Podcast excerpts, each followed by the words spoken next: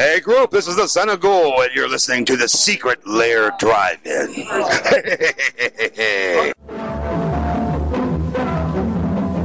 Welcome to the Secret Lair Drive-In with your hosts, D-Dub and Stratosphere.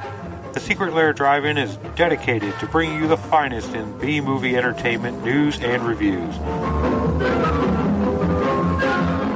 And now, on with the show.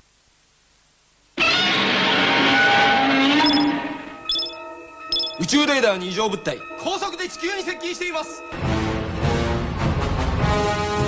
宇宙怪獣が来る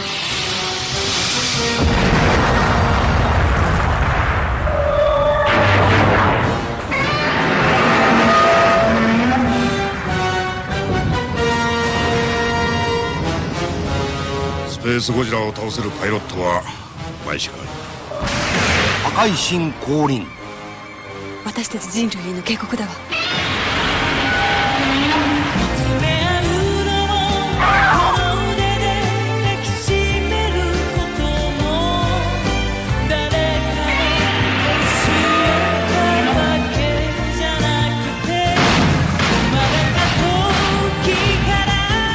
ゴジラを手に入れた者が勝利者になる。ゴジラ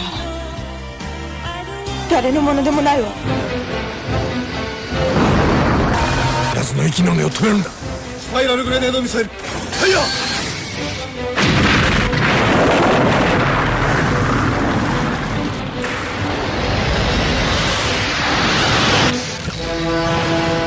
今地球の存亡をかけた最終戦争が始まる。ゴジラ対スペースゴジラ。12月10日公開。前売り券を買うとゴジラが浮き出る特製クリアファイルプレゼント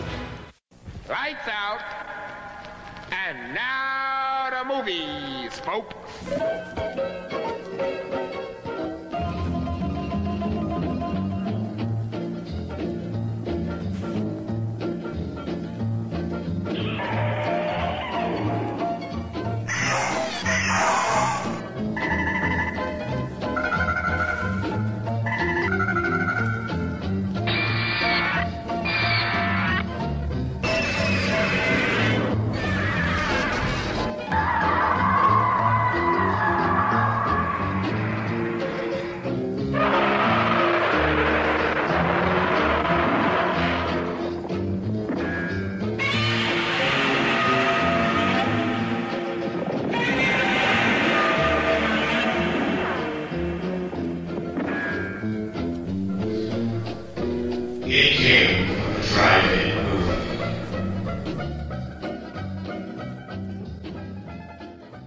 Well, hello there, and welcome to the Secret Lair Drive-In, episode 40-something.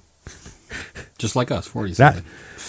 well, I've, I've crossed that uh, hump already. Oh, that's right. Um, I am your host, your fearless leader, D-Dub. And across the way back from me, uh, across the way back machine from me, is my co-host and faithful acolyte, Stratosphere. Hi, kids. Before we get started on this gem, why don't you give them our contact information? And no, it's not on the board behind me. Oh, man. Need to, need to spice the Jeopardy theme in here now. Uh, if I recall, we can be reached at uh, Secret Podcast at gmail.com. First try, folks, and no editing. Yep. That's right. Subscribe to us on Podbean, or we can find us on Podbean, uh, iTunes, Android devices, Windows Phone. There's really no excuse. Hey, leave us a review. But with all of that being said, what is this gem that we watched for this episode? Uh, well, this one was uh, we're trying to trying to get into different parts of the the the Big G legacy in in honor of the the new hopefully awesome film coming out. But uh, we're gonna go with the 1994 classic Godzilla versus Space Godzilla. I don't know. I think you used the phrase classic a little too much on these films. Uh, they're all classics. Yeah. Okay. Except for Godzilla's Revenge. Screw that one. I don't know though. There's a lot of people who seem to like that one for some reason. yeah. I remember watching it when I was a kid, and I actually liked it when I was a kid. But as, as an adult, it's like, oh my god, kill me now. Okay, well, anyway, as is customary in these situations, the best place to start with these would be The plot. such as it is. Such as it is. Well, it's quite extensive anyway. Um, Godzilla cells brought into space by Biolante and Mothra from the uh, previous entry, uh, uh, Godzilla versus Biolante, otherwise known as the Big Flower in Space, are exposed to intense radiation from. Actually, if I Actually, I- Biolante was 1989, Space Godzilla was 94, so yeah, I, I believe um, Godzilla versus Mech 2, I think, was in there before this one. The only reason I wanted to do this one is because they, they were actually showing like several of them on Showtime. So okay. Well, between Biolante and this one, you had Godzilla versus King Ghidorah, right, Godzilla and Mothra: The Battle for Earth, Godzilla versus Mechagodzilla 2, right. and then this one. Okay. So anyway, uh, they're exposed to intense radiation from a black hole. The celestial fission creates a highly aggressive extraterrestrial be- extraterrestrial ET beast closely resembling Godzilla. This space Godzilla quickly makes its way to Earth. It basically looks like a Godzilla wearing a big geode on on his back. Yeah, it kind of does. Kind of Yeah. like an inverted geode. Yeah, an because they're all inverted geode. sticking out. Yeah, that that one that part I gotta say it just Godzilla fell into a grow your own crystal set. Yeah, it doesn't have it doesn't have the the wicked effect I think they were hoping for. Uh, meanwhile, a group of soldiers and scientists are setting up at Birth Island to try to try Project T against Godzilla, who has taken up residence on the Isle. Yeah, um, Project T, isn't that where they're going to try to telekinetically uh, tell him what to do? Yeah, Okay. something like that. Uh, yes, the plan is to plant a device on Godzilla which will allow the Japan Self-Defense Forces, otherwise known as their, you know, army or whatever. I, I find out why they keep calling it that. Uh, Go ahead. Post World War II, Japan one one of the things of the Treaty of World War They weren't allowed to have a standing army. Yeah, but they're allowed to have defense forces, so that's why you can never call it like the Army or the Air Forces. They're self-defense forces. This has been another useless fact. And knowing is half the battle. G.I. Joe. To control the mutant dinosaur telepathically. With help from psychic Mickey Saegusa. No, it just doesn't work with her name, does it? No, it doesn't. You know what? This this I believe is her last appearance in the series. Yay! I just I It, it was a plot line that was just a blind alley, really. it really was, and then you just keep having it having this character But forced see, now down they your did throat. when when they did something similar with Gamera, it worked for me. You mean with uh, that one guy's daughter? Yeah, Well, yeah, because she wasn't in the second one. She wasn't a, a huge plot point in there. She just kind of appeared at one point and gave yeah. some sage Well, wisdom plus, and went on. Let, let's face it, Gamera's going for more of a cuddly vibe than than the Big G. So Well, not so much in those in the uh, '90s trilogy, but no, but he, he's got more of a more of that type of a you know. Gamera is a friend to all children. I was waiting for that. I Come on, I haven't done it in how many episodes? Come on. You, all the fan mail was demanding it. Uh, the project is put into action, but it ultimately fails. Afterward, the Cosmos Mothra's twin priestesses. yeah, the little fairy girls. Oh, yeah. Mothra! Uh, to appear to Mickey and warn her of Space Godzilla's arrival. If you don't stop polluting the earth, Mothra will kick your ass. And and she's the only one that can do it, too. Again, Okay. Mothra wins like everything. Has Mothra ever lost? Seriously? Well, I mean, I, I know it's kind of a private joke that you, you kind of don't take it seriously, but the way they always write it, Mothra never loses to it, I'm telling you. well, I mean, she's gotten blown up, but then you have the little. Uh, But there's always an well. See, that's that's the thing. Mothra always has another one waiting in the wings. yeah, but There's no Godzilla. Well, But here's the thing: they always talk about uh, Mothra or the uh, larva, or Yeah. say the last of their kind. But there's always another one. yeah. It's the last of their kind until the next one. That's right. Go ahead. Okay. Uh, with Mothra gone to space, the world will have to rely on Godzilla to stop the invader. Space Godzilla gets closer and closer to Earth, destroying a NASA, uh, NASA, NASA space station along the way. Uh, Mo- Mogera? Mogera. Mogera, a giant penguin-like robot built by the. Ah, okay, good visual. Yeah, it does look kind of like a penguin-ish. Looks like Frobisher, doesn't it? It's Mecha Frobisher. Oh, there you go. I like that. I'm gonna have to write that down. Yeah. uh, built by the Japan Self Defense Forces to replace uh, Mechagodzilla, is sent in to intercept Space Godzilla, but the alien uses a number of psychic attacks to cripple the robot, forcing it to retreat. I don't remember psychic attacks so much as it just kind of Kicked crashed its ass. it- crashed into it a couple of times. Yeah. Attracted to Godzilla's radiation, Go- Space Godzilla lands on Birth Island where it finds Godzilla's son, Little Godzilla. Lil Godzilla. Lil, yeah, L-I-L apostrophe, Lil Godzilla. Now that that's just crying out for like a, uh, little Lil Godzilla, he's a handful, or something like that. Look on YouTube for something called like Monster Island Buddies. I've seen that. Okay. That that is interesting to say the least. Uh, Space Godzilla mercil- mercilessly attacks the small creature when he approaches it curiously, and Godzilla comes to his son's rescue. Godzilla puts up a good fight, but finds himself overwhelmed by Space Godzilla's power and shoulder pads. The shoulder pads of death. Well, once again, all right, this is 94. And let me see, we did that first of the Mothra tri- or um, Gamera trilogy. hmm And what was the joke? The 80s come to Japan in the 90s. Oh yeah. So he's got the big 80s shoulder pads You in know what? That's, 1994. that's a very good point. Okay. Joan Collins would would have been uh, jealous. Um, with Godzilla temporarily subdued, Space Godzilla creates a small cage made of crystals and traps little Godzilla inside of it. It then leaves for Japan, intending to destroy it. was little Godzilla in the timeout cage. Yeah. If we don't do it, you're never going to learn. Uh, Godzilla, after failing to free his son from the cage, follows Space Godzilla. Shortly after, shortly thereafter, the Yakuza, because really, we need the Yakuza at Oh, this point, absolutely, yeah. captures Mickey and brings her back to the base in Fukuoka. Okay, let's go with that. In an attempt to use Project T to gain control of Godzilla. Why the Yakuza needs Go- Godzilla, I, I was never quite. Uh, Okay, now in this part- now Godzilla would look cool wearing the black suits and the sunglasses. You got to admit. yeah, that he would.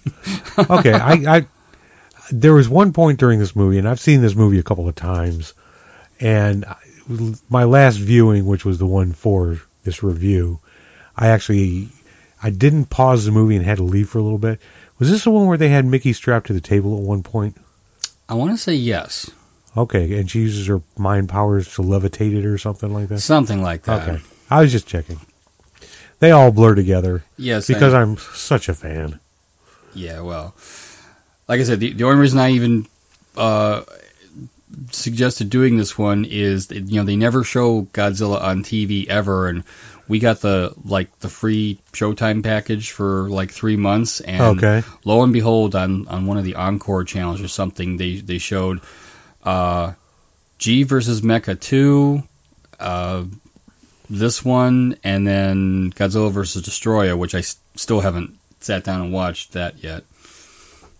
That's a pretty good one, I do have to say. Uh, I I'm looking forward to when we review that one because I've I've heard a lot of good things about that one. Okay, proceed. Proceed. Uh, fortunately, a recovery team is successfully dispatched, and Mickey and the team escape before Space Godzilla arrives and destroys the building. Space Godzilla lands in central Fukuoka and forms a massive fortress of celestial crystals. So now it's time out for Big G, too. Mog- Mogera arrives to once again fight Space Godzilla, but is still no match for it. Godzilla arrives in Kagoshima Bay and fights Space Godzilla, but Space Godzilla's cosmic powers easily allow it to gain the upper hand. The, I got nothing. the the JSDF discovers that Space Godzilla is using Fukuoka Tower as a power converter, using it to transform the Earth's core into an energy that Space Godzilla can absorb, slowly killing the planet. So he's Space Galactus. Yeah, and he's and it's green energy too. Oh, on, on a number of levels. See what I did there? there you go. See? While Godzilla wrestles with I just thought of that too. While Godzilla wrestles with Space Godzilla, Mogera splits into two different mechs, the Star Falcon, a flying battleship, and the Land Mogera, a tank. So, uh, I can't even comment. Uh, the mechs damage the Crystal Fortress while Godzilla pushes over Fukuoka Tower, cutting off Space Godzilla's energy supply. Mogera quickly reforms and blasts blasts off Space Godzilla's crystal-like shoulder formations. Yeah, formations, sure. We- weakening it. Enraged, Space Godzilla beats Mogera into submission and starts to throttle Godzilla, who further wounds Space Godzilla by gouging out his eyes, which I thought was kind of a interesting move. Eh, Well, see, we're up to 94, so now it's okay to, you know, really start to do some serious throwdowns. you know, I, I thought a thought just occurred to me.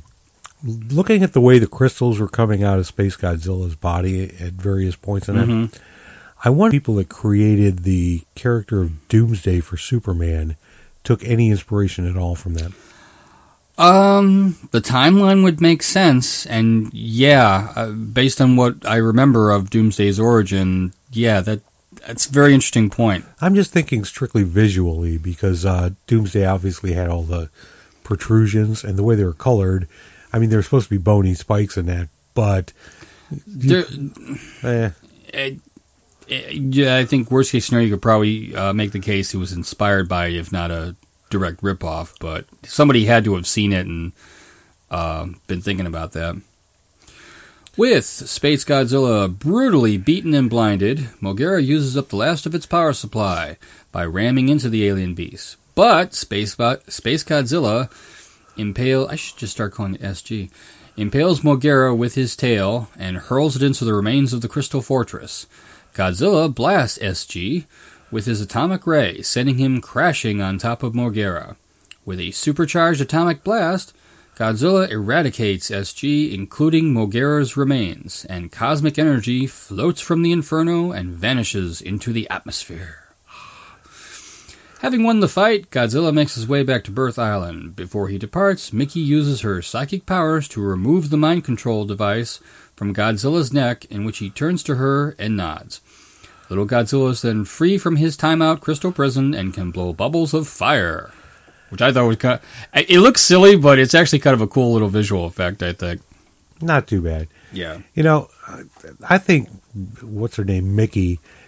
I- I understand. She's like the poster child for um, PETA or something. You know, all right, this this huge force of nature, destructive, kills people, destroys buildings, and oh, we must protect him. How about protecting all the people he's destroying? Yeah, well, you know, collateral damage and all that, but um, it's yeah, it, it's well, you know, this all started really back when they did um, Godzilla versus the Smog Monster. That was kind of the the start of okay, we're, now we're gonna be environmentally conscious with our themes. That if you want to say the Godzilla series kind of jumped jumped the shark at that point, at least for a little while, because yeah, the, I, I don't know if that was that Honda that was doing the uh, directing at that point. Honda did not do the smog monster. Okay. Um, yeah. Can't pin that one on him. No, no, I I have nothing but respect for Honda. I think I think he's actually a damn good uh, director. But yeah, they they took the series in. I I think they wanted it to be taken seriously, and that that's when they started in the. But if you look, you know, Smog Monster, Biolante. And you can just kind of see this progression of, uh, oh yeah, we have to be environmentally conscious. That's why I love when they got back to stuff like you know GMK and Final Wars, where it's like, nah, come on, let's let's just beat the have some monsters beating the crap out of each other. That's what people want to see. That's the money shot, absolutely. So Uh, you know, I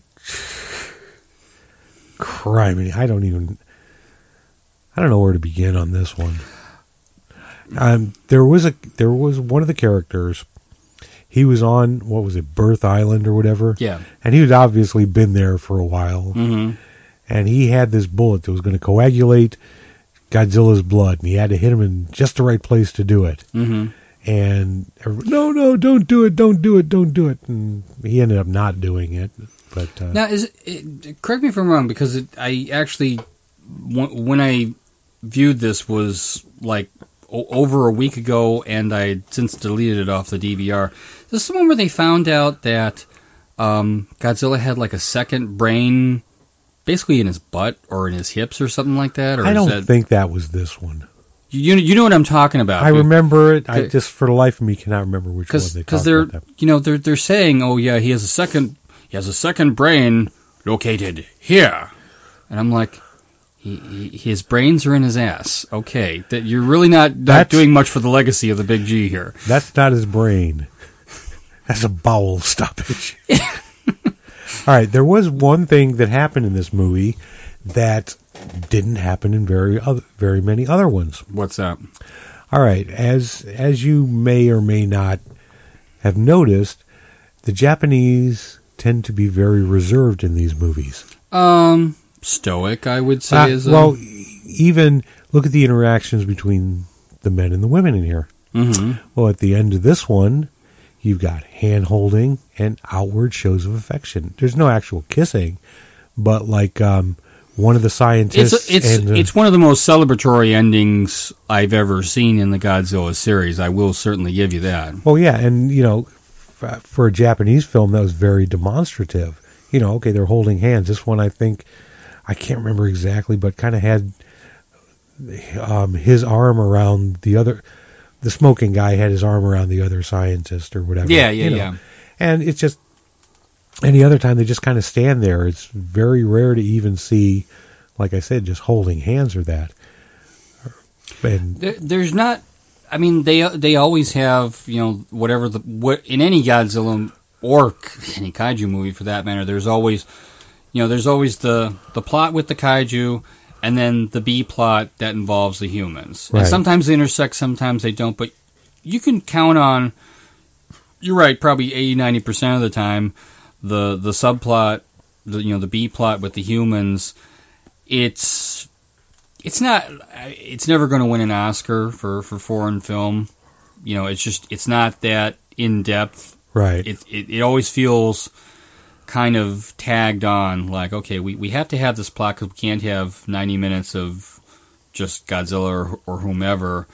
But this one at least start and and I noticed it, uh, moving forward from this point, I think they started to get into a little bit more of the interactions between the humans. Like, look at GMK. I mean that Yeah. from from a human standpoint of view, GMK of the original 28, I think is is in addition to having great special effects, I think from a human standpoint, I think it's one of the best of the series, just because you've got that interaction and talking about the the the value of human lives, you know, regardless of what your politics are.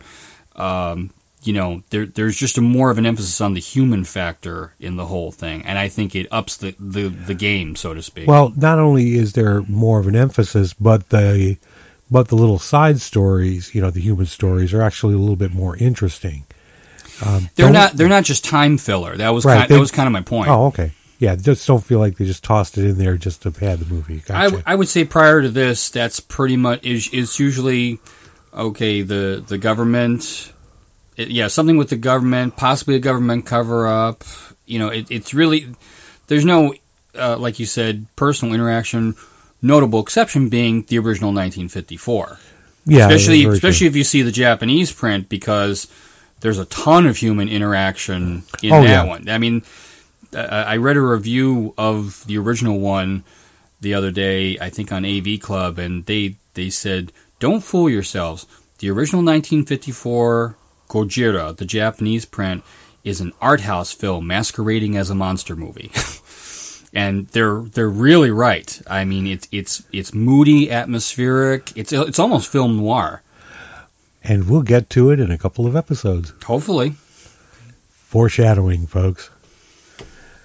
Okay, this is probably going to be a short episode because I don't really have a whole lot else. You got any other final thoughts before we rate this? Uh, no. Like I said, this was uh, you know, far far from the worst entry in the in the series, but of of the later ones, it's sort of like eh, the I would say the the the SmackDown, the brawling is um, fair to middling. Yeah. No, actually, as far as um, Space Godzilla himself, I actually have a uh, story. I was at this gaming shop on the west side. I dropped my son off, or he won't. Gamers Haven by any chance? No, this place is called Warzone Matrix or something. Oh, I don't even know about that. This is like on Rocky River Drive, real real close to the airport. Hmm. Huge assortment of stuff inside, but in there looking around, and they had the Godzilla like I have in the box there. Okay. Um, they had the matching Ghidra, Mm. which you know I was kind of interested in, but they had a um, Space Godzilla. Okay. I said, you know, that's kind of cool. How much you want for it? Oh, that's not for sale. That's just for display. It says on the shelf with everything else you're selling. Why don't you? Oh, Yeah. ah. Well, you know what he was doing? He, he was baiting you to make an offer. Dude, everything's for sale. I, you know what? I was just at the point. I just didn't even care. No, I, w- do I think it was it was worth doing that kind of a ploy? No, but yeah, he he was basically trying to see if he could draw you out and see if you. you No, he told me under no circumstances was it for sale. So. eh, if you but- quoted him, a, if, Okay, you quoted him a price. I have I have what I like to refer to as my ouch point yeah. when I- it comes when it comes to anything like this. Okay. I've, I've seen you do this at conventions. It's like you you'll go up and go up and uh, ouch, nope. Too, too That's just it. I mean, I picked up when I was at MegaCon. I picked up uh, a Mogera and a Rodan. hmm I got them both for I want to say fifteen buck, bucks for both or something like that. Right. You know, it was reasonable. They had some other amazing stuff there. They had a King Ghidorah, and I, I the reason I probably didn't get that one wasn't because it was. I mean, it was twenty five bucks. That's not bad at all. Right. But I'm trying to think how am I going to get this in the suitcase to get it home because it was a decent sized thing. But they had a very cool um, 60s Godzilla, and at the end of his tail had a Mothra larva biting on it, and it looked like he was Cool. trying to flip it off. Nice. And I'm looking at it, and I'm like, you know, that's really kind of cool. But I'm sorry, I'm not willing to spend 75 bucks on it. Whether that makes me cheap or what, I just, it just, I didn't want it that bad. Well, it's like the thing that I, I've, I've since last year's um, Mid Ohio Comic Con, the one thing that I kept second guessing myself on, and I've kind of made my peace on it because I, ultimately I do feel it was asking too much. But this guy had this really weird, like combo set. It was Ultraman and King Ghidorah. Okay, I don't remember seeing that one. Yeah, I, I why those two would be packaged together because I can't think of anything that they any appearance they made together. But they they were it was a package deal, and uh, I couldn't. He wouldn't let me see the Ghidorah. He had the Ultraman out of the box and on display, and it it was him in flight. Looked nice. Asked him what he wanted, and he wanted like 150 for the whole thing, and it was just like it, it. It was exactly like you described it. Ouch. Can't no, I had a limited budget, and that that would have wiped me out of everything. Well, you know, I just certain things like if I if I were to find like a 12 inch Robbie the robot from Forbidden Mhm, Planet, sure. you know, that maybe lit up or something, I'd be willing to pe- spend like 75 bucks or so on something like that. D- depending on how how rare it is, I mean, purely in terms of speculation, I, I would well, say okay. Here's the thing with collectibles, and I've explained this. I've explained this to my wife on many occasions. I'm I'm currently holding a Pepsi can in my hand. yeah. I can say this Pepsi can is worth seventy five dollars If you can find somebody if to you pay can some, find somebody to pay it for. it. Oh, speaking of collectibles and stuff like that, hang on. Here you go, my man. I've got two. oh, ex- oh boy, Robbie the Robot from Forbidden Planet bobblehead, kick ass. I know it's not necessarily the type of thing you keep in your uh, No, that's something I did. I, I I've I've actually got a I've got a mini collection of bobbleheads, mo- mostly sports figures. Oh, but, you know what? Um, but up, up on my shelf up there, Drew Carey. Somebody gave me. Oh, okay. Yeah, but um, at not not immediately, but at some point, maybe before the end of the summer, I would actually like to review uh, Forbidden Planet. Uh, it's on my it's on my to do list. I was actually thinking about that. Yeah, because I've I've never seen it all the way through. I've I've seen like 20 minute chunks of it, but I've never seen it from start to finish. And, Okay. You know, arg- arguably one of the biggest classics. So All right. Well, now that we've tangented pretty good, yeah, that's called padding the episode, folks. it's a highly Just technical kidding. term. Okay. How would you rate this thing? Uh, this is um, kind of a stink burger, but with no with no stinky cheese on it. You know, it's just it's sort of a plain stink bur- stink burger. No I have to go. I have to go. I'm gonna go crap fest just because I, I didn't hate it, but I didn't love it. It was just kind of. It was just kind of there. I, I all right. I'll j- j- just to succumb to peer pressure. I'll, I'll go. I'll go along. it's a very weak craptastic. Very very weak. Okay, there you go. Well, okay. Well, you know, we did we did institute crap fest as like middle ground, yeah. okay. But this this is. But anyway. Yeah. and now that we've rated it, what is our film for next time? Oh, this this is a goodie. This this occurred to me last night. Uh, I'll probably mention this several several times on this and our other show. I'm, I'm taking my wife to for her one of her lifelong dreams at the end of the summer. I'm taking her to see Kiss, and uh, therefore I've been embracing everything Kiss oriented. And uh, I'm reading Paul Stanley's autobiography, and he men- mentions something that a lot of people would like to forget: is that Kiss made a movie. It was called the Star Wars Christmas Special, right? No, it's worse than that. I know it, it physically cannot be worse than the Star Wars Christmas special, but it's right right alongside it. Uh, it's called Kiss meets the Phantom of the Park. To, just to continue with our really culty '70s uh, movie trend we've been doing. God help me, I remember watching this thing live. You know, I, I remember watching it too, and I, I, you know, at the age of like what eight or whatever it is. I don't remember. However old we were, I it was at some point during junior high. I want to say. Okay, that was a little bit older, but yeah, it was. I I was hev- heavy into Kiss then, and it was just like, oh my god, Kiss is on TV, and stars were in my eyes. I was just like blown away by how cool the thing was, and I watched it. I actually rewatched it a few years ago, and it was like, oh my god. but we'll we'll tell you all about it next time, kids. You're gonna love it. Okay, and so just remember Secret Lair Podcast at gmail.com. and so this is D Dub And Stratosphere. saying go watch a B movie and why. Because these movies won't watch themselves. Later, folks. Bye, kids. Gee,